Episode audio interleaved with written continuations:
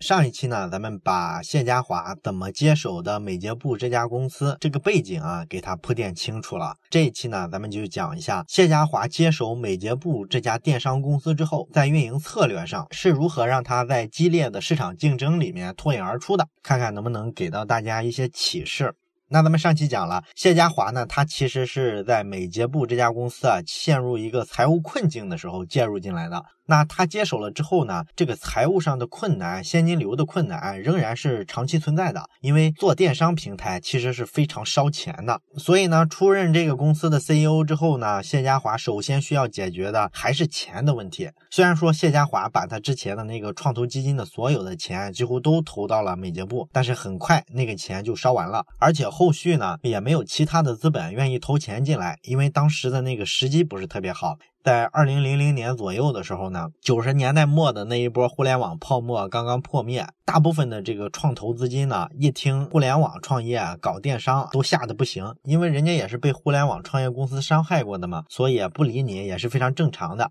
那谢家华呢，他就没办法，他只好说拿自己的存款去接济这家公司，然后很快呢，存款就用完了，他又开始卖自己的房子。哎，总之呢，就是大伙儿都听过的那种创业故事，基本上为了创业都把自己逼到山穷水尽了，差一点就破产。你脑补一下，大概也能想象得到。所以呢，咱们就不渲染这些细节了，因为上期已经讲了一个很长的故事了，这期我不太再想继续讲故事。那我想讲的重点呢，就是这本书的书名《回头客战略》。那这个回头客战略它是怎么来的呢？其实呢，跟它特殊的这个境遇是有关的。因为他这家公司呢，咱们不是一直讲吗？总是处于缺钱的状态。那么缺钱就会造成一个什么问题呢？你没有足够的资本支撑你去拓展市场。你想让新用户知道一个新的品牌，最简单的方式其实就是投入大量的市场营销的费用，去打一打广告呀，做一下地推的活动啊之类的。可是如果没钱，这些事儿都玩不转，而且还需要把所有的这个对对外宣传、营销、广告的费用啊，大量的缩减，缩。减到零，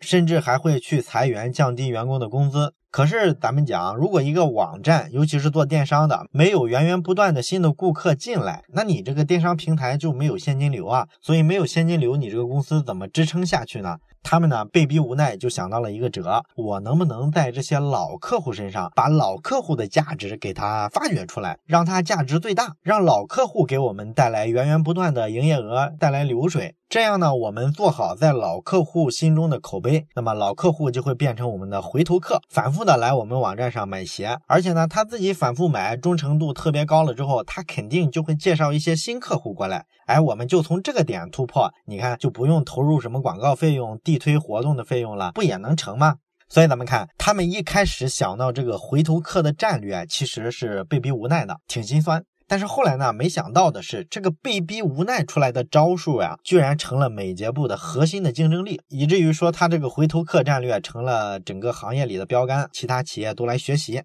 那要讲清楚这个回头客战略呢，不难，其实就是从三个关键词里开始讲。一个是产品服务策略，一个是客服系统，还有一个是仓储物流。这三个点你能理解清楚了，基本就明白这个回头客战略究竟是怎么一回事了。那咱们就从这三个方面分别来看一下。先看这个产品服务的策略。那在美国呢，美捷布是第一个为顾客提供免费的双向运送服务的电商平台。也就是说呢，不管说是寄给客户啊，还是客户啊，因为对质量不满意要求退货呀，或者是说因为尺码不对要换货，这个产生的所有运费啊，都是由美捷布提供的，完全是免费的。那为什么要这么干呢？这个逻辑呢也非常简单，就是他们觉得呢，什么样的客户服务才能抓住老客户，让客户成为一个回头客呢？你就是要让他承担的风险越小越好，因为他承担的风险越小，对他来说，他愿意在你这个电商平台上买东西的门槛就越低嘛。然后这个交易方式呢也是非常的简单，所以说这个免运费是产生回头客的一个非常重要的点。但是呢，这个免运费也会造成一个问题。你邮费既然是免费的啊，比如说他想买鞋，他可能同时选五双，然后你把这五双都给我寄过来吧，反正如果不满意再退货的时候，邮费都是你们出。我到时候就在家里的客厅里啊，把这五双鞋分别穿上，然后搭配不同的衣服，各种比较完了之后，然后我决定留下哪双鞋，把不合适的、不想要的鞋再通通给你寄回去。很多顾客都是这么干的，所以呢，美捷布这个公司呢，他们了解到顾客的这个行为之。后啊，他们就做了一个改进。我发给顾客的鞋子，就不要说你买啥我发给你啥了，干脆你买啥我直接发给你三双，就是咱们上期开头就提的那个策略，直接给你三双鞋，不同的颜色，完了之后你拿着去试穿，挑选完了之后留下你最喜欢的，把不想要的再给我寄回来，整个邮费由我来出。而且呢，你买了那双鞋之后呢，如果说三百六十五天之内不满意，可以在这期间再把货给我退回来，邮费仍然是我负担。这个其实就让好多人啊对这个鞋，比如说你看起来非常纠结、非常犹豫的时候，大胆的买进，因为反正一年之内都可以退货，对吧？你看这个服务非常强大吧，比咱们国内的那个电商平台一般的所谓的七天无理由退货强大多了。那再比如说，他们还会干一件事儿，选出那些比较忠诚的顾客，就是已经成为回头客的那些顾客，然后通过后台数据发现他们经常在我们网站上买鞋。那么，假如这个人下一次买鞋的时候，他选这个运送方式是一个系统默认的运送方式啊，比如说系统默认的都是一个三天送达，那么他们会为这些比较忠诚的回头客主动后台给他升级到一个四日达。这样呢，顾客本来预期是三天后收到货，结果第二天就收到了，他会觉得特别的惊喜，因为这个服务比他期待的要高得多。当然，类似这样的细节还有挺多了。它整个的这个产品服务的策略呢，就是刚才咱们讲的这句话，把你的产品服务呢做到比用户的期待要高一点，这样用户就会有惊喜，有惊喜了之后呢，他就会对你评价特别高，完了之后他就会把你们这个电商品牌推荐给他身边的其他人啊，就是这么一个逻辑。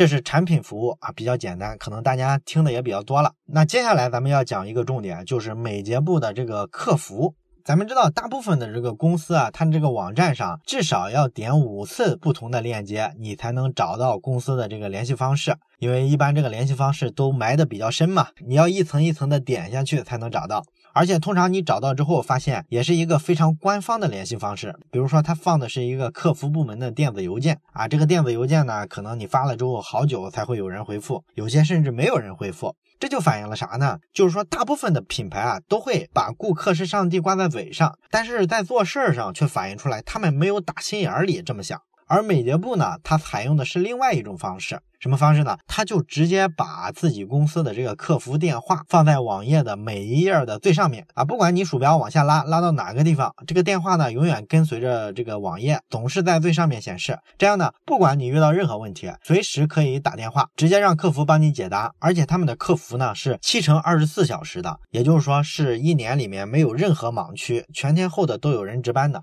咱们知道这个年头啊，大家好像不太讲这些客服之类的东西。现在比较流行的都是讲社会化营销。所谓的社会化营销呢，其实就是说利用好这个社交网络，做一个什么事件营销之类的。比如说当年在人人网上火起来的凡客帖，或者今年出的这几个所谓比较成功的营销案例，像什么百雀羚的广告啊，像江小白的文案之类的，都是在朋友圈整天刷屏的那种，产生了特别大的曝光。那谢家华认为呢，这种社会化营销的策略呢，看上去很有创意，可能呢也比较有科技含量。但是呢，他们认为呢，真正对客户好的服务呢，其实呢未必是需要这些东西的。这些东西吸引的是用户的注意力，但是未必说对用户的服务是真能走到心里去的。那美捷部采用的方式呢，说起来其实挺土，就是用客服电话的方式。他们把公司的客服中心当做是公司最核心的部门之一，哎，为什么呢？因为他们理解的顾客嘛，他总是希望说得到一种人与人的这种正常的沟通和交流。所以呢，一个客服电话，他虽然只跟顾客沟通交流几分钟，但是一旦这几分钟让他体验特别好，那他可能就对这个电商品牌产生一个特别深刻的印象。完了之后呢，就会有后续的口碑推荐。但是呢，绝大多数的公司会把这个客服部门呢作为一个能少投入就少投入的这么一项服务，因为咱们看，即便是很多很成熟的大公司吧，他们的这个客服部门啊，经常是跟公司的总部不在一个城市。比如说，国内有很多大公司，哪怕是大的互联网公司，它的这个客服系统啊，都是在一个二三线城市，而公司的总部呢，可能在北京、上海。那为啥说客服要扔到二三线城市呢？其实很简单，就是因为那儿的人员成本低嘛。而且呢，这个客服系统呢，你发现它的这个招聘标准啊，往往是比公司的其他部门要低一些。做客服的往往是一些大学刚毕业的一些小姑娘。也就是说，在大多数的公司眼里呢，客服是属于一个没啥技术含量的活儿，所以呢，要把他们交给最没有经验、工资最低的人去干。那这个客服上省下的钱呢，他会投到一些市场营销上，比如说做一些吸引顾客眼球的事儿啊，像咱们讲的社会化营销，或者说在公共媒体上大量的打广告，这些事儿上投钱呢，他们觉得值，对拓展市场有帮助啊。反而说真正的说沉在水下的这些对用户有价值的事情呢，他们都不愿意做。那你说是不是他们特别蠢？他们意识不到维护一个用户的长期价值是有用的呢？也不是，这其实也是一个理性的判断，因为咱们现在这个资本市场一般给这些电商平台啊去估值的时候，都会计算一个投资回报率。他们会假定一个顾客他的这个价值是固定的。那如果你把顾客的价值看作是固定的之后呢，你就会做一件事儿，你就会尽量的减少这个维护用户的时候的成本开支。你愿意用最少的成本呢，去把这个用户的价值啊发掘出来，哎，让用户在你的平台上买东西。买完了之后呢，你一般就会认为他的这个绝大多数的价值都已经开发完毕了。完了之后呢，就想用尽量少的金钱和精力的投入去维护住这个用户就行了。那公司提高这个投资回报率的一个方式呢，就是不断的扩大营业额。那为了扩大营业额呢，你就需要不停的再去发掘、开拓新的顾客，因为新的顾客会带来新的价值嘛，他们会觉得这个投入啊是性价比比较高的。而美捷部的观点呢，跟一般的公司不一样的点在哪儿呢？他们认为呢，一个顾客呢，你要建立跟他一辈子的联系，那这个顾客他的价值就不是说一个固定的数字了，它其实是有一个弹性的，是不断变动的。你只要跟顾客交流的够多，跟他建立的这个情感的连接够强，那么完了之后形成一个巨大的信任，顾客很可能这一辈子在你平台上会买很多很多的东西，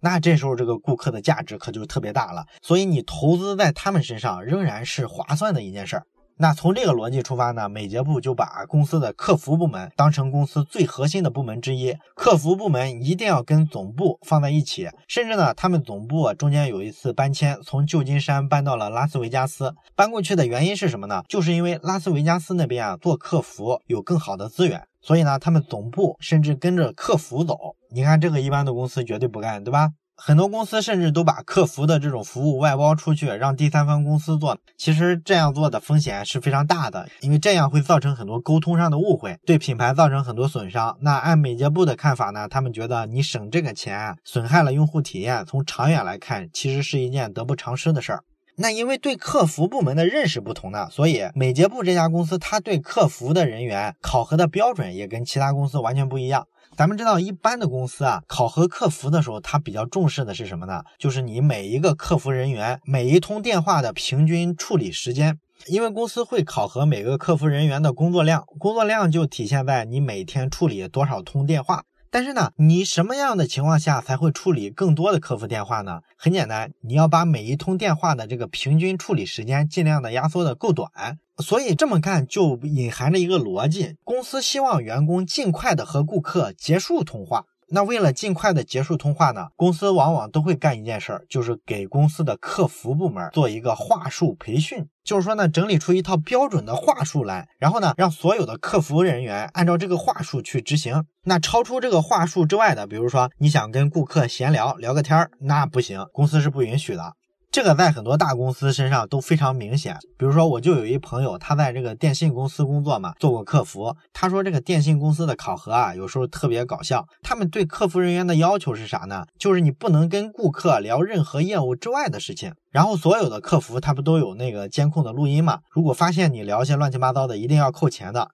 但是咱们知道，顾客嘛，总是什么人都有。那有一天呢，这个客服人员就接到一个人的电话，这个人也不知道是喝醉了还是怎么着，哎，上来就跟他扯闲篇儿啊，完全不扯业务的事儿。那客服人员呢就没有办法，就在那儿想尽各种办法，用话去诱导他挂电话。因为那个公司啊，还有一个特别奇葩的规定，就是不管客人多么无理，你作为客服人员都不能主动的挂电话。如果挂了电话，这个也不符合考核要求，要扣钱的。所以，如果发现顾客在那儿扯淡之后呢，你就应该说用话语去诱导他主动挂电话。但是那顾客呢，他就是不挂，就是在那儿跟你扯淡。那为了让他尽快挂电话呢，那个客服人员呢就陪他聊了一会儿，聊满意了之后，那个顾客才挂掉了电话。但是那事儿出来之后呢，电信公司还是罚了客服的钱。所以咱们看这个大公司对客服人员的这个考核啊，其实是非常机械，也有一点扭曲，对不对？他的目标只是说让你尽快的把这个电话给他挂掉。他希望呢，客服工作人员和顾客的交流仅限于业务问答。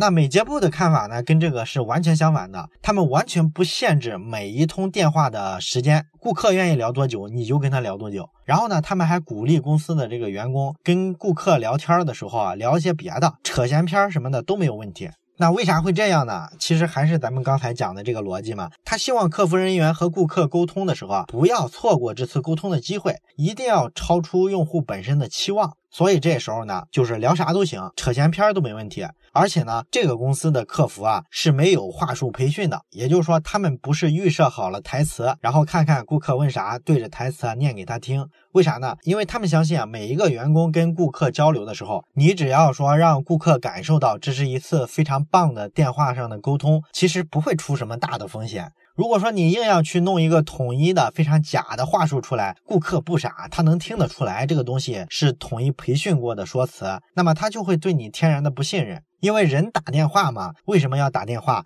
他就是希望跟一个正常人去沟通，他不希望跟一个机器人沟通。你用统一的话术培训出来的客服人员，跟一个业务问答机器有啥区别吗？对吧？所以呢，美捷部对这个客服人员的唯一的考核要求，就是要给顾客创造一种体验。这种体验是什么样呢？他们有一种比较形象的说法，就是让顾客哇的一声啊，就是对这个东西完全没有预期，完全超出了他的期待。那回头客战略呢，还举了几个例子哈，比如说呢，有一回有一个顾客打电话来问某一个尺码的鞋子还有没有，结果呢，这时候刚好说美睫部的这个仓库里啊卖货卖完了。卖完了之后应该怎么解决这个问题呢？正常的客服就是通知一下卖完了，等有货的时候我们再通知你啊，也就这样了嘛，对吧？那么美睫部的员工呢，会让顾客稍等几分钟，然后他去找到了三个还能买这款鞋的网址，把这三个购买链接给到顾客。这三个购买链接啊，都是美睫部的竞争对手的电商平台，但是呢，只要能帮到这个用户，让他尽快的买到这双他喜欢的鞋子，那都不要紧。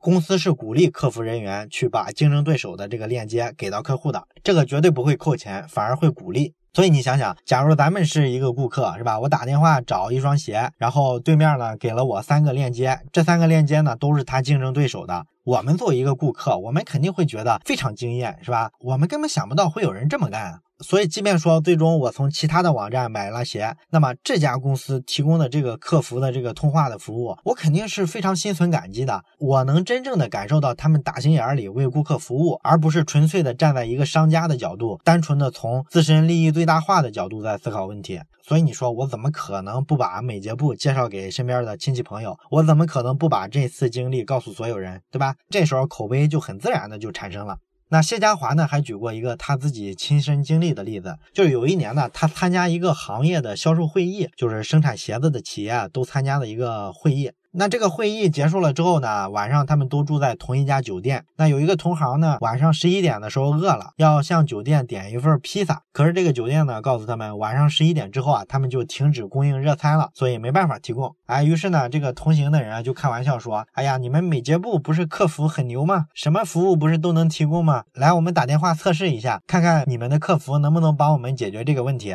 这个其实是带半开玩笑的这么说的，但是因为那一晚大家都喝了酒啊，结果真有人去打这个电话，把这个情况跟客服人员说了一下，然后客服人员真的就查了一下这家酒店周围的五家可以送披萨外卖的商家，把电话直接给了过来，在座的所有人都非常惊讶，所以这就是美捷部的回头客战略里非常核心的一个客服的部分。那最后呢，我们再聊一点仓储物流的部分。其实呢，美捷布这家公司啊，它这个仓储物流的模式啊，一开始啊，跟后来是完全不一样的。它一开始的仓储模式呢，叫做第三方出货系统。这个第三方出货是个什么样的模式呢？其实非常简单，它这个模式呢，就是呢去联系好多鞋子品牌的供应商，比如说好多专卖店之类的，联系到他们之后呢，然后让每个品牌的这个供应商呢，把他们仓库里啊现在有多少货，数量是多少，款式颜色有哪些，把这些数据呢提供给美捷部，然后美捷部呢就把这些鞋子挂到网上，完了之后呢，有用户从美捷部的网站上下单之后，他们再把这些订单呢传给每个品牌的供应商。由这些供应商自己去把鞋子从仓库里打包着物流发出去，这个就叫第三方的出货方案。也就是说呢，美捷部一开始啊干的其实是一个信息汇总的工作，真正的说仓库啊、物流啊这些东西啊都是由各个品牌的供应商自己搞定的。但是这个模式呢，就有一个问题啊，所有的这个仓储系统啊，都是人家供应商自己抓在手里的，所以人家供应商没有特别的动力说要把相关的信息非常准确的披露给你美捷部，然后让自己的鞋子的品牌吸引顾客到了美捷部这家网站上，然后他们再通知你我需要发货了，是吧？我为什么要这么干呢？谁都希望顾客直接掌握在自己手上嘛。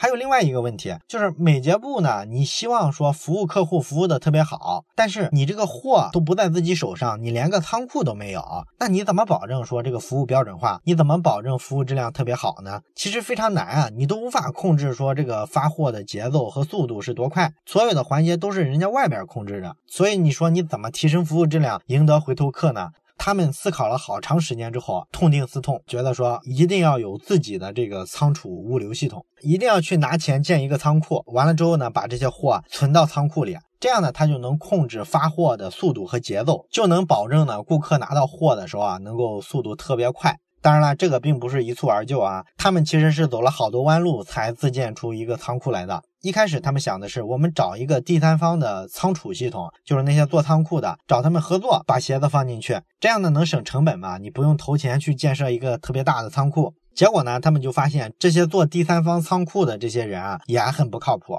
因为这个网络电商的订单实在太多了，各式各样的鞋子，不同的品牌、不同的尺码、不同的款式，所以你做这个物流分拣的时候啊，你要把它分门别类的非常精准。但是大部分的这些第三方的仓储公司啊，都把这些订单啊给它做的乱七八糟的，经常出现丢单的现象，或者发错了型号、发错了款式，导致说顾客的满意度很难提上去。所以说啊，后来美捷部这家公司啊，虽然是很缺钱，但是咬着牙也是投钱去做了自己的仓储系统，一定要保证自己手里有货，自己能掌控仓储物流。这个道理呢，其实在今天来说啊，大家都觉得不是特别陌生了。咱们都知道，电商的生命线就是仓储物流。咱们看这个京东和淘宝竞争的时候，它的杀手锏其实就是它在各地大量的建了好多的仓库，有自己的仓储系统，还有自己的这个物流配送人员，所以呢，它能保证送货的速度和服务，人家根本就不用第三方。所以说呢，京东就敢承诺，在它有京东物流的地方，都能做到当日或者次日送达，这就是一个非常强大的竞争优势了。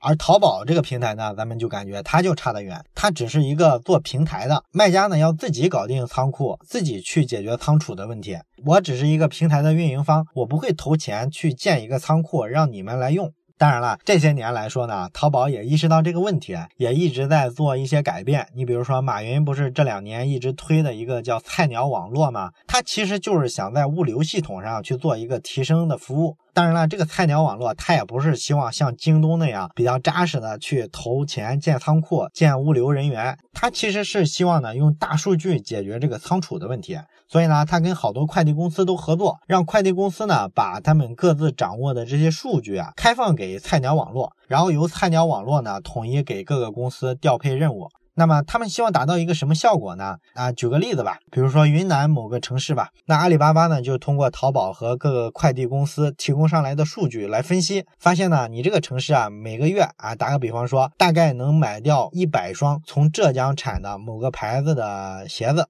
那么长期数据看下来是这样的，那么我就可以根据你这个每月买掉的这个鞋子的数量，提前把鞋子运到我在附近建的一个仓库。完了之后，你在下单的时候，我直接从这个仓库里发货，就不用从浙江发货了。那这时候呢，其实就大大节省了路上的运输的时间。而且呢，有了这种大数据的调配之后啊，它就不需要建那么多仓库，因为它可以把每个仓库比较高效率的利用起来嘛。当然了，这个只是一个设想了，具体操作起来呢，因为各个快递公司啊不一定愿意说放弃自己的仓库来用你阿里巴巴统一的这个仓库，更不愿意说开放自己的物流数据，因为大家都知道大数据是很值钱的嘛。所以说呢，这个菜鸟网络这两年的这个推进速度啊，没有之前大家预期的那么快。目前看来，这个仓储物流上的这个服务质量的参差不齐，确实仍然让淘宝上买东西的体体验和在京东上是有差距的啊。当然，这个扯远了哈，咱们再说回美捷部。美捷部呢自己做这个仓储系统呢，他们和这个行业里的做法还是不一样。他们为了让送货的速度达到最快呢，他们让这个仓储系统啊跟客服一样，也是七乘二十四小时的运作。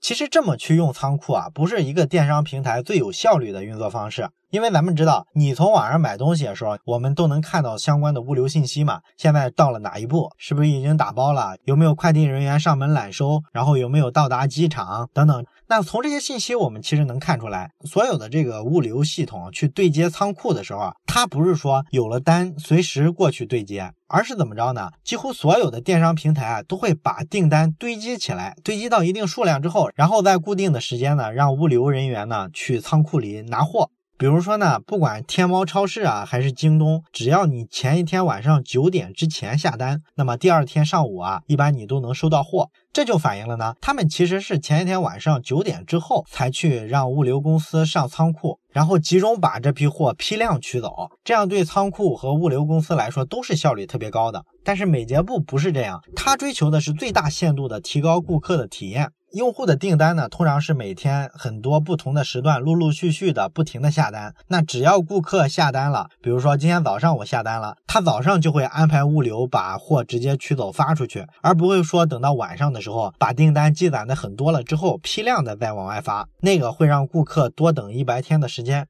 所以说呢，它这个物流服务呢就不是特别讲效率，跟同行比呢，它明显成本要高一些。但是呢，他们宁可把钱花在这儿，也不愿意说把钱花在拓展新客户、简单的吸引用户的注意力上。他们相信呢，老客户的忠诚度啊、口碑啊建立起来之后，自然会形成一个护城河，新的顾客也会源源不断的被他们吸引过来。这个呢，能帮助他们从长期的竞争之中呢脱颖而出。所以说啊，整个的回头客战略啊，从产品服务、客服和仓储物流上来说啊，就是这么一个逻辑。我不知道你有没有整体的把握到什么是回头客战略。好了，关于回头客战略呢，咱们今天就讲到这儿。下一期的时候，我们会讲一下美捷部这家公司的企业文化。